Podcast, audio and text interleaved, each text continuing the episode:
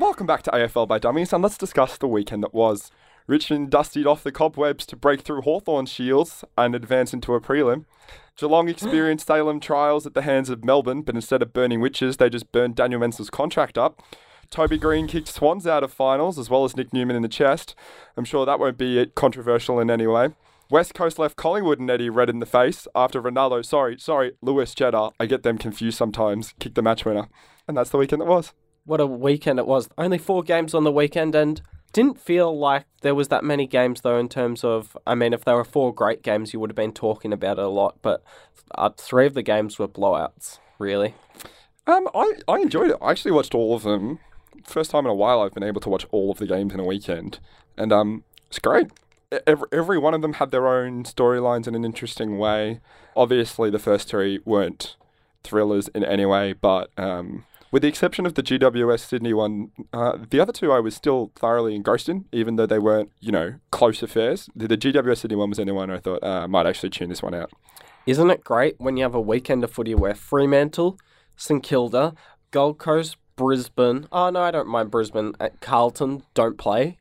It's actually enthralling. There's good footy all around. Even Um, without them playing, I've still found some way to manage to talk about them this week, so I'm sure we can we can get to that later. But what's your highlight for That- this week? my highlight for the week has to be Dusty's goal. Um, I was at the game and it was pretty close at the time. It was 24 23. Um, Richmond were just starting to get on top, but it wasn't on the scoreboard. And then enter Dusty Martin. Um, that's just a ridiculous goal.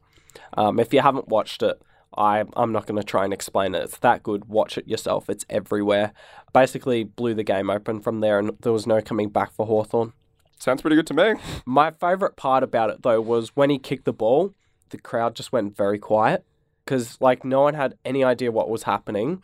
And then as the ball went and went and went, everyone started getting louder and louder and louder because you were just watching the goal umpire, just like, no, wait, no, no, no, no, no. He hasn't done this, has he? And it went straight through, unbelievably so. Um, we were both at the game, however, not next to each other. Um, what you would have found in, in my group of friends is that I, as he kicked the ball, I literally went, no, no, really. And then as he got closer, we go, like, no, like really, no. And then it went in, and we all, we all just like sat there in stunned silence as we actually processed that that actually happened. Unbelievable goal. Could make a case for being one of the top three goals of the year, but obviously, goal of the year is done off the regular season, so that at least the plebs who don't make finals have a chance to get an award. and with that burn, um, I think we're going to move on to the next round. Um, what are you feeling? Do you want to start with a joke or stat this week? Well, I'd like to lead us off with the stat this week, so I'm going to talk about the Sydney GWS game, and particularly Sydney at home this year. They've been ridiculously poor. So at home this year, Sydney's record is five and seven, and those seven losses are against Port Adelaide, North Melbourne, Adelaide, Geelong, Gold Coast, Hawthorn, GWS. So none of them are actually the top three sides. They're all the sides around where they are and maybe a bit lower. I mean, how can you say Sydney? How could have we gone into our finals with any expectations for Sydney if you have that sort of record at home where the game was um, scheduled? I mean, they've just been ridiculously poor. Their average in those losses is 63 points. That is very few. That sounds like something Carlton does. Yeah. And their score on the weekend, up until about three minutes to go, they were on 18. Had Um, kicked two goals six Yeah, until Parker got one. Yes, so in the end, they got four goals six and just scraped their way out of the lowest score ever for Sydney. So they ended up with the third lowest score ever as Sydney. Um, they've got a bunch lower as South Melbourne, but I don't think that counts. So third lowest ever score for Sydney. The lowest was 23. They would have broken it pretty comfortably, considering five points out of 23. And that was comfortably the lowest score at the SCG by them. So their previous lowest score at the SCG was 43 in 1989. That's a long time ago as well. So they were 18 and before GWS stopped trying. Imagine if the previous record was 43 and you got 18. That's not just smashing the record. That's smashing the record, killing the record, and then partying at the record's funeral. Nailing it in the coffin. I was trying to do a parody of the OCAD, and I didn't do it very well. Remind me not to die. I'm actually going to have that engraved on your gravestone. Remind me not to die. oh uh, yeah. In fact, in fact, I will in, in my eulogy for you, I will be like, by the way, Choc, I forgot to tell you, don't die. anyway, anyway, back to the point. Sydney's just got to fix up their record at home. They've got a great record outside of the SCG. Um, one that, you know, if they had a good record at home, they could push for top four perhaps. But if you can't win at home, you're a non factor come finals, especially if you get a home final. And especially because they were losing to a lot of teams around them, that, and particularly Port Adelaide, Adelaide, and North Melbourne, and Gold Coast, who didn't make finals. It's just not good enough from Sydney, and I expect them to come back harder next year, but a lot of questions got to be asked in the off season. will you have them finishing in your top eight next season? Just. Just very interesting. Okay, I'm going to do my joke now, and I want to talk about Geelong. Uh, much has been talked about with their small forward line. A lot of their players struggled to have impact on the game. Daniel Menzel was one, and a lot of these players have received criticism for not applying enough forward pressure, and I think that's pretty fair. Um, we live in a game that's dominated by forward pressure. Collingwood, Richmond, West Coast, these kind of teams are very good at it. Uh, I think Jamie Cripps is like, un- who's incredibly underrated, is the best forward pressure player in the competition. So the rumours are that um, Geelong has now signed Luke Dahlhaus, virtually going to happen, and they're now looking at Jack Steven and Gary Rohan, who are two other players to come in. Now they have a great midfield, great offensive midfield. We know Geelong. You'd argue what they really need is some defensive players in their midfield and probably some defensive players in their forward line as well. Luke Dahlhaus is not that. Gary Rohan is not that. And Jack Steven is not that. So for me, those are three of the most ludicrous signings you could make. Luke Dahlhaus has the potential to be a pressure player, but probably won't be. He's more likely to just be a rotation midfielder, small forward. So that decision is utterly perplexing for me. So this gave me an idea. And, and that idea is a list of things that make more sense than bringing in Dahlhaus, Rohan, and Steven. So I'm going to start out this list of things that make more sense with the obvious number one, owning a Carlton membership. That makes considerably more sense to me than what Geelong are doing, because at least they're planning for the future Carlton. Keep in mind, right, if you bought like a Carlton membership next year and they made finals, you're basically guaranteed a spot, like a seat. Because you're the only one that bought it. Yeah, exactly. Number two, in my things that make sense more than Geelong signing those players, the government having another leadership spill. I think we are at the right time in this country where we need another leadership spill, definitely more so in comparison to Geelong needing more midfielders. yeah, exactly. We haven't fulfilled our weekly quota. Um, number three, things that make more sense buying bottled water in Melbourne. It's just why, people? Sorry, I just needed to vent on this one. Why? Water is ridiculously cheap. You can get it for free at home, basically. Why buy bottle? I'm sorry. Anyway, the article's written in the Australian. Wow. that says a lot. It does. I don't read the Australian a lot, but I'm going to run with it. See, that doesn't surprise me because very few people can read the Australian. Can or will. no, can. it's it's not understandable most of the time. Usually, toddlers given a pen don't usually do that well. Finally, the new Turbo Mix 3000 with multi-speed options. It allows you to blend anything, including your hard-earned cash. So um, that makes more sense. This episode has no sponsorship issues with the Turbo Mix 3000 whatsoever. I can absolutely guarantee that. Um, but you know, buy one. anyway, that's my list of things that make more sense. I'm just confused why we had a blender on the show. It has nothing to do with the fact that I'm really short on money right now. Sure, I'll uh, take your word for it. In fact, you know what we could do? So you've just done a list. I've got a list for uh, us as well this week. Okay, shit us. I could put a poll up at the end of when we post the episode whose list was best. It's almost And I'm like going to write yours down as Turbo Mix 3000. We'll see the what. Turbo Mix 3000 for all of your blending purposes. Shut up. Anyways, Sydney and Geelong fans aren't exactly used to their team sucking. They've been blessed with probably 15 years of their team being basically at the top. They've won a whole bunch of premierships between the two sides. But that seems to be changing slowly but surely. They might make finals next year, but it appears to be a downhill path for the both of them. So I've got a list of things with more hope for the future than Sydney and Geelong. Um, so the first one uh, going political has to be North Korean residents.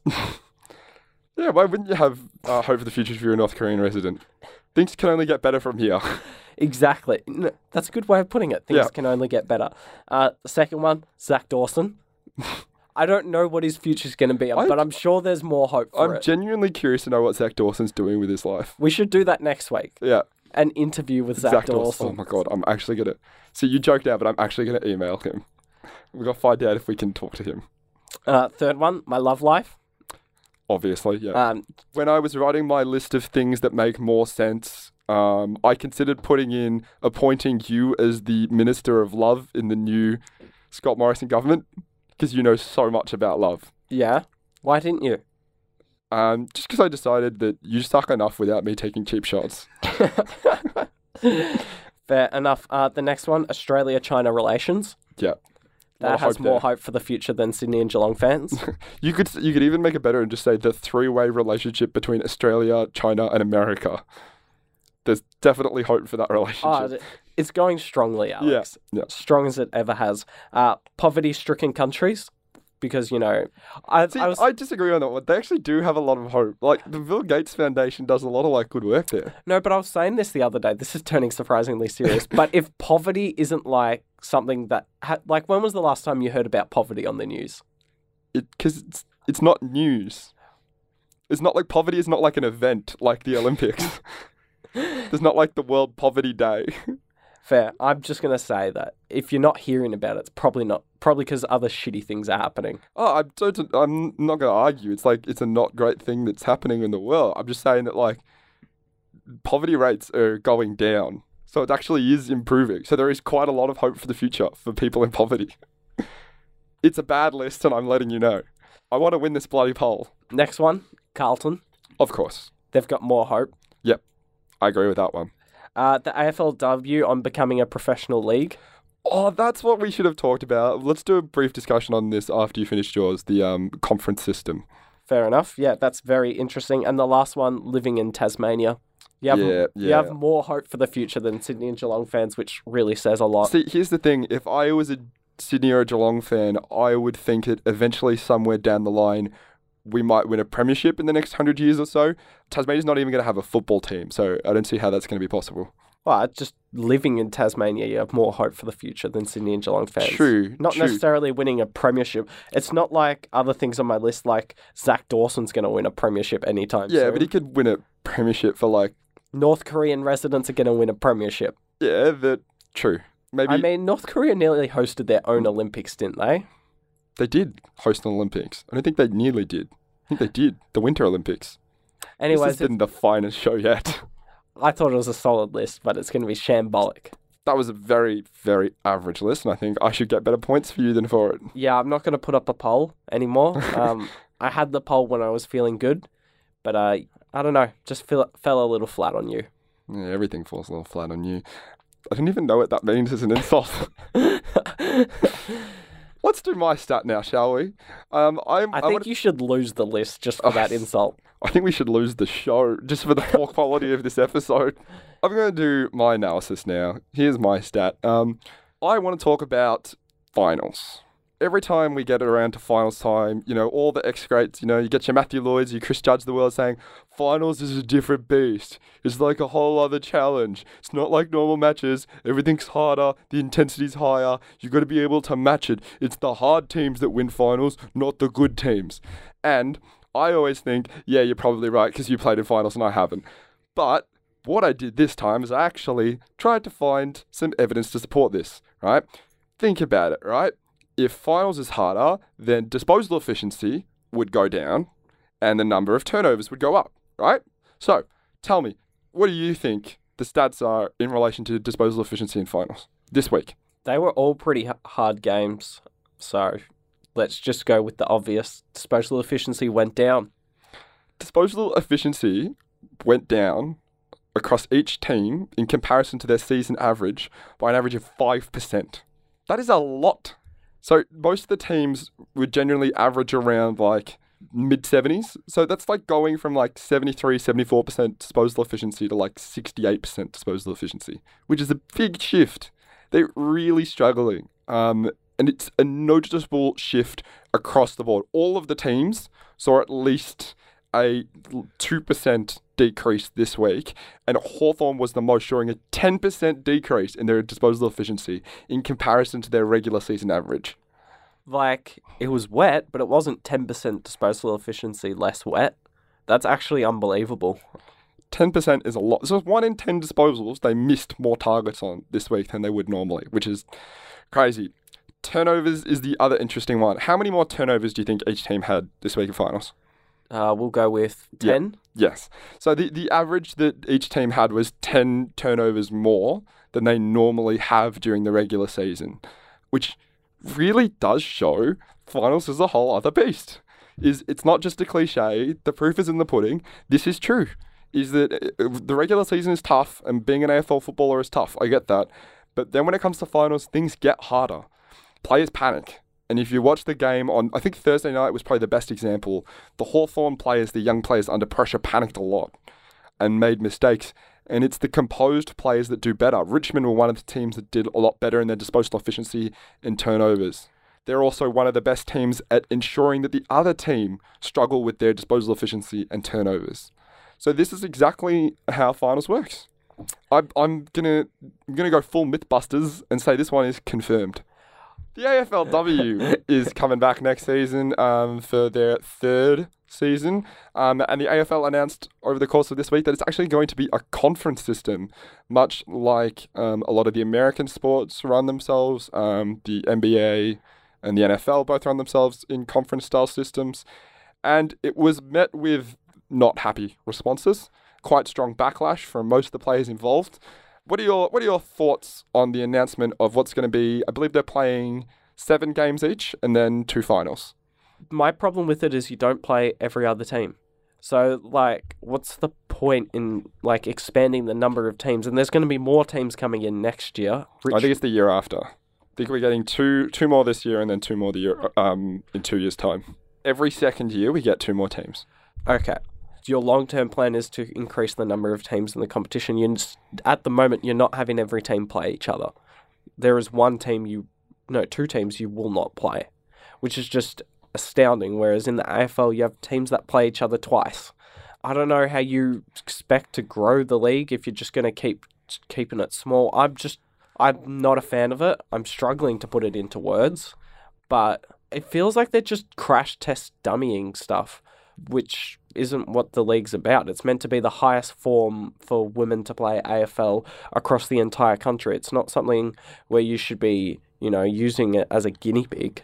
I, I agree. I also have mixed feelings. I think the concept of them playing only seven games is stupid and absolutely ridiculous.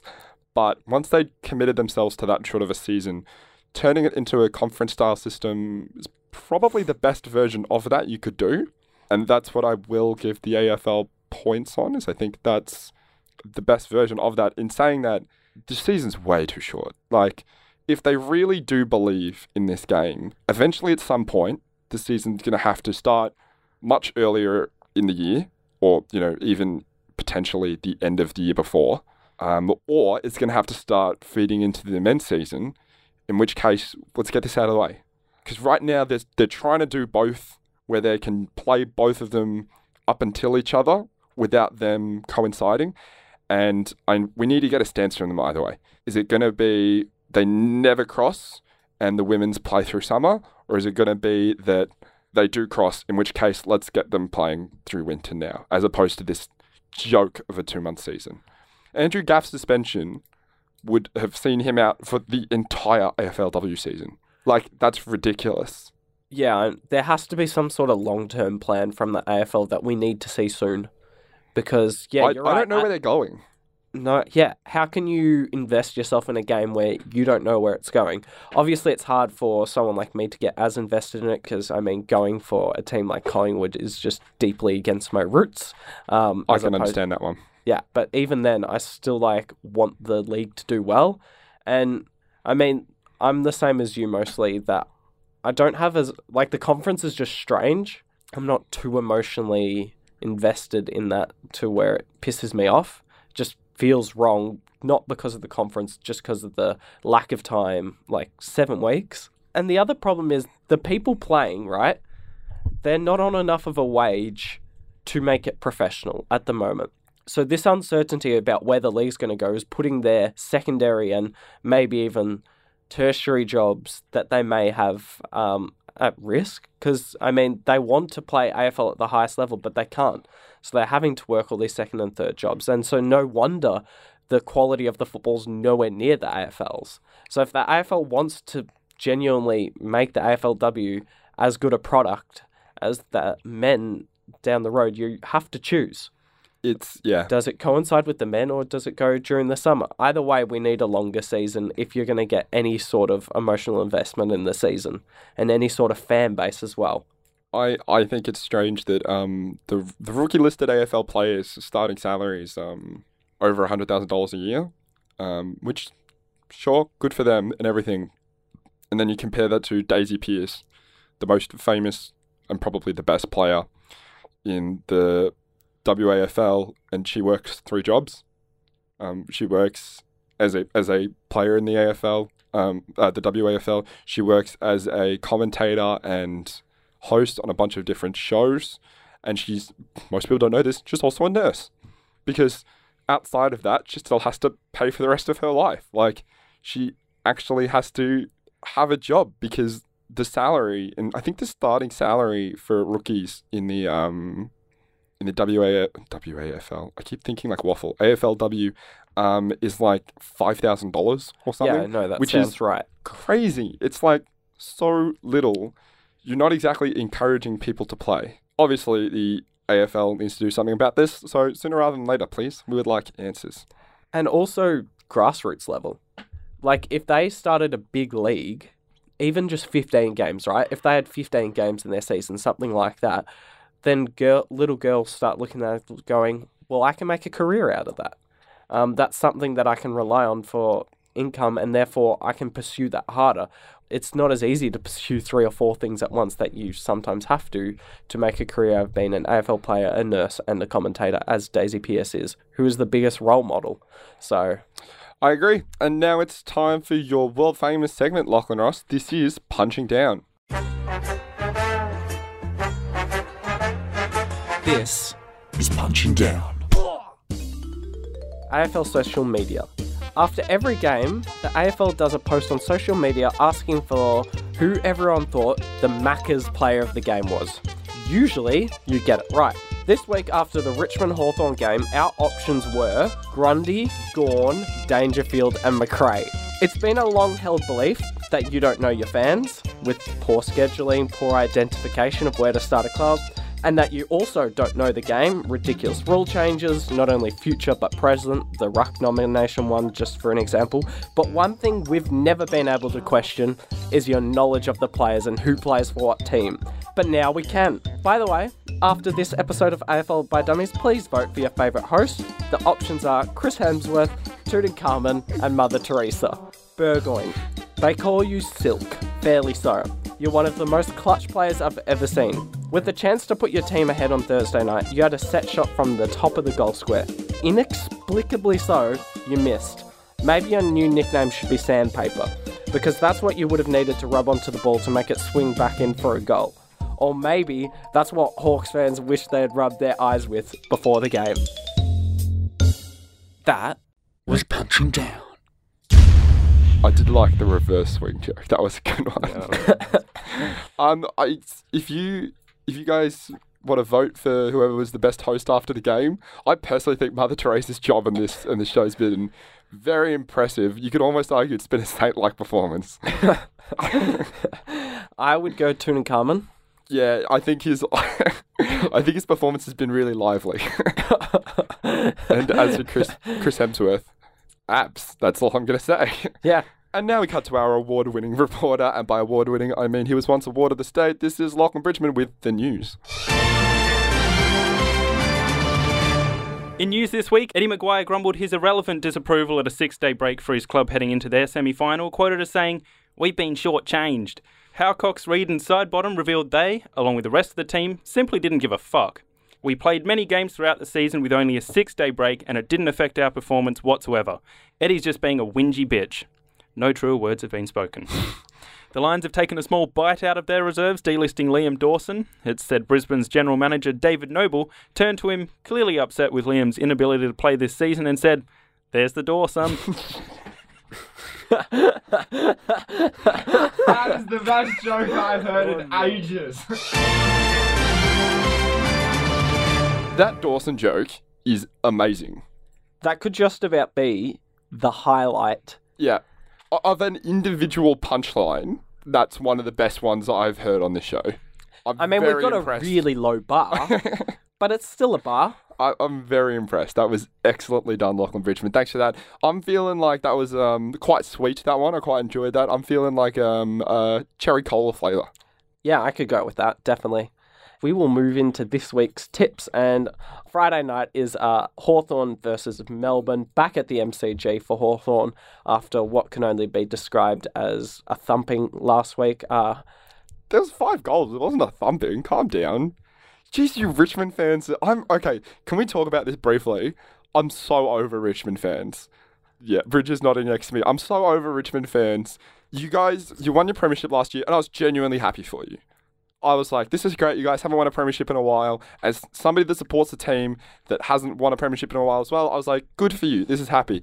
Over the course of this year, you and most of the other Richmond fans have become insufferable. In the past, you would criticize the Geelong and Hawthorns, all those fans with their amazing teams. Anytime something slightly bad happened and they got so worried, you'd be like, oh no, you're crazy, you're not used to it. And now you're same as ever as them. Yeah. You've become what you despise to be. we're the best team in the competition, and of course I know. going to enjoy it. What are you going to tell me to not enjoy it? I'm telling sorry, you, my you're a dick. team's That's been- what I'm telling you. My team's been garbage for such a long time, and now I've got a moment of happiness, and you're telling me not to enjoy it. I'm not saying your don't en- team's trash. Accept it. I'm not saying don't enjoy it. I'm just saying there's, you know, being an honourable like winner. You can you can not be. I think this stems from you going for St Kilda more than me going for Richmond. No, it stems from the fact that It's you're that being draw grand dick. final. You got so close. I'm sorry, Alex. like it's it's it's the fact that when Richmond won on the weekend, I didn't want them to. Last year when they beat Adelaide in the grand final, I wanted them to.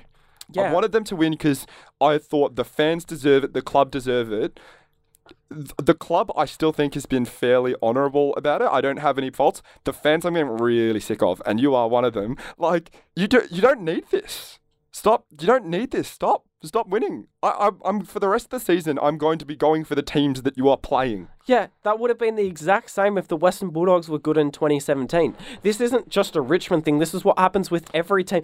Every, everyone wants an underdog to win, right?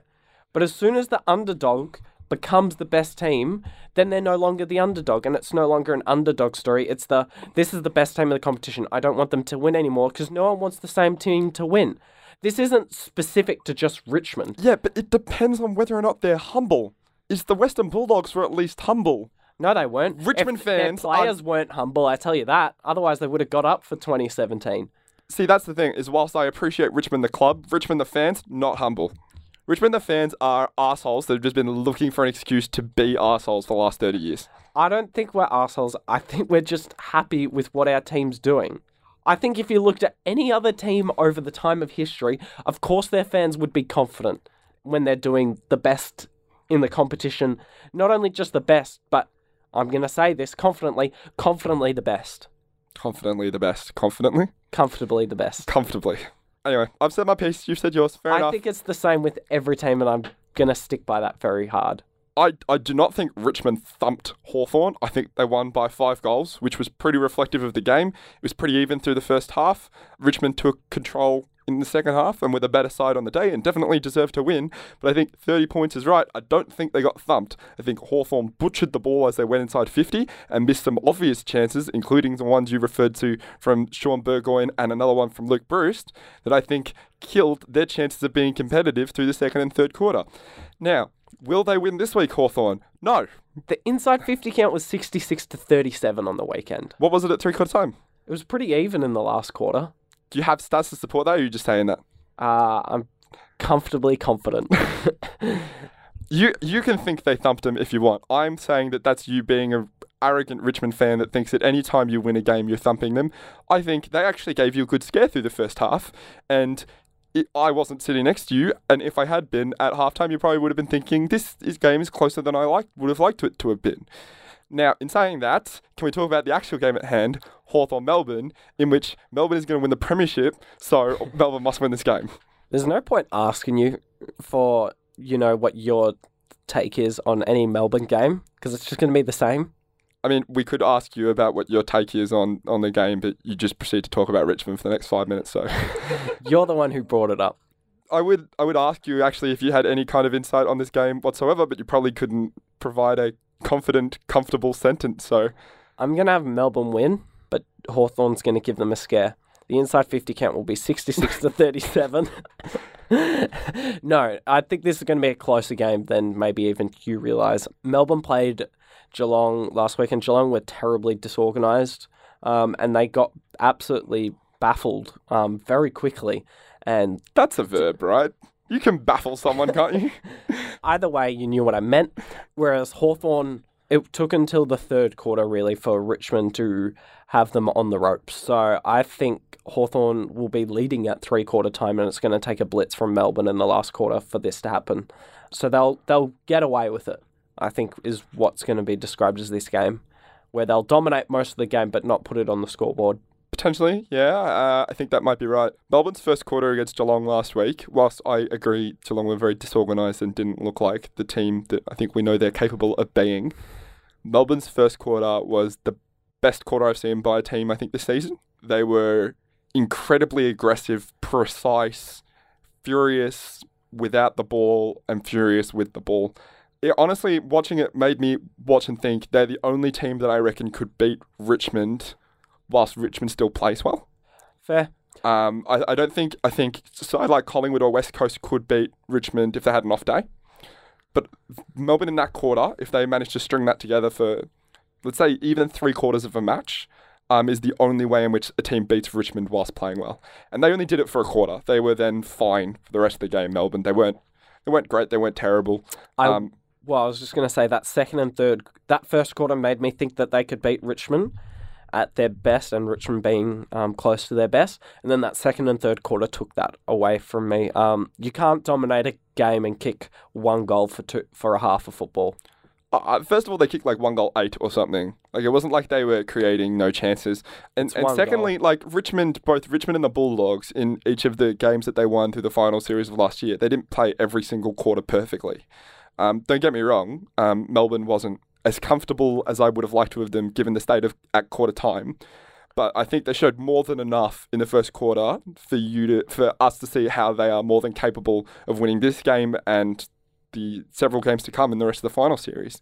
Um, and if they can, obviously, if they want to beat Hawthorn, you know, West Coast and some teams better than that, including Richmond, um, then they're going to have to string more than one quarter together. But I, I, I completely disagree that the second and third quarter discount what they did in the first quarter. I just think it proves that they're not, they weren't there on that day. Whether or not they will be there on this day, well, that's a matter of opinion. Fair enough, but we're both going for Melbourne. Um, next game is, I think, the most fascinating game we've had so far in finals Collingwood GWS. Um, I'm really struggling to pick a winner on this because both teams played pretty well on the weekend. Um, Collingwood obviously lost, but they put a valiant effort up against West Coast in Perth, and then GWS absolutely beat a Sydney team who we don't know how good they are at the moment. Um, so question marks on both sides on how well they actually played on the weekend.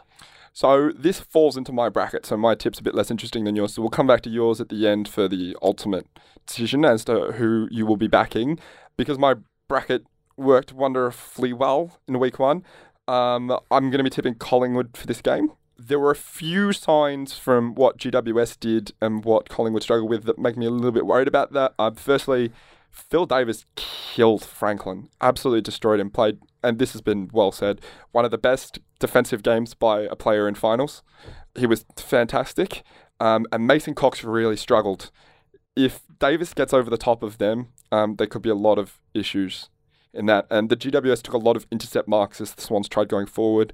Uh, Nick Haynes peeled off a lot and was very influential. Um, they they could have a lot of problems. Zac Williams in his first game back was also really good.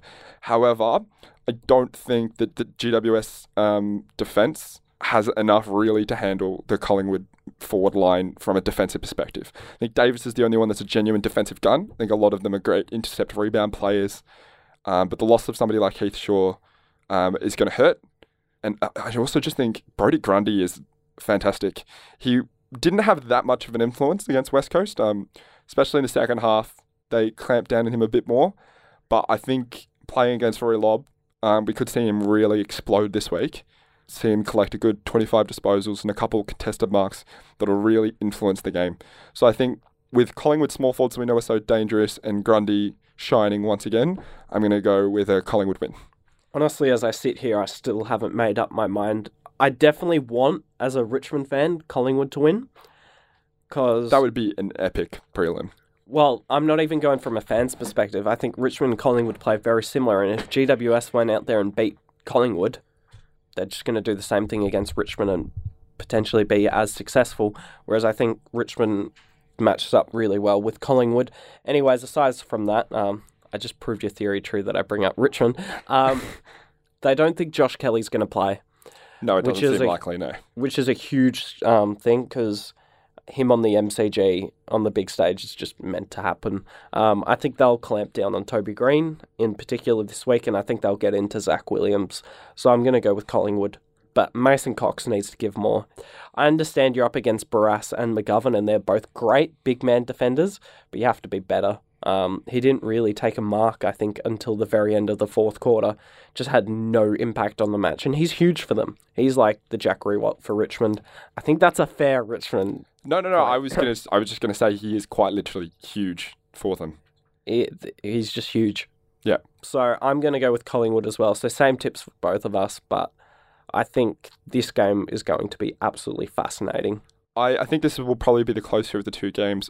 We talked about some of the games last week, and I was quite confident that if one of the teams was going to win, take for the Melbourne Geelong game, for instance, that whoever won it was going to win fairly comfortably.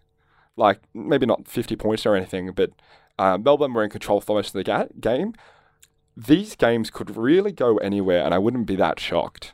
Um, my gut says Collingwood and uh, Melbourne, but you know, if Hawthorn, if Melbourne internally collapse, that's you know, that's very well plausible. I could see Melbourne smashing Hawthorn. I could see Melbourne doing, as you said, it being a very tight game and Melbourne scraping by over them. I could see the same with the Collingwood GWS game. So I'm not very confident, though I am very hopeful that entering week three of the finals, my bracket will still be exactly right. Yeah, good good work by you. Um, yeah, it'll be an interesting weekend of football. And with the death of co-host Tutankhamun, uh, we'll close out the show for this week. Um, you can find us on Twitter, Facebook, iTunes, Omni, all of the places. Um, this week I will be tweeting at Zach Dawson. See if we can get him on the show next week. It'd be Um, our pleasure. yeah, we'd, we'd love to we'd love to interview you, Zach. Um, yeah, so go find us on all of the social platforms. Um, we'll be back next week with prelim finals, no semi-finals. From myself, Chock. My name's Alex Henry. Thanks to everyone for listening. Have a nice day.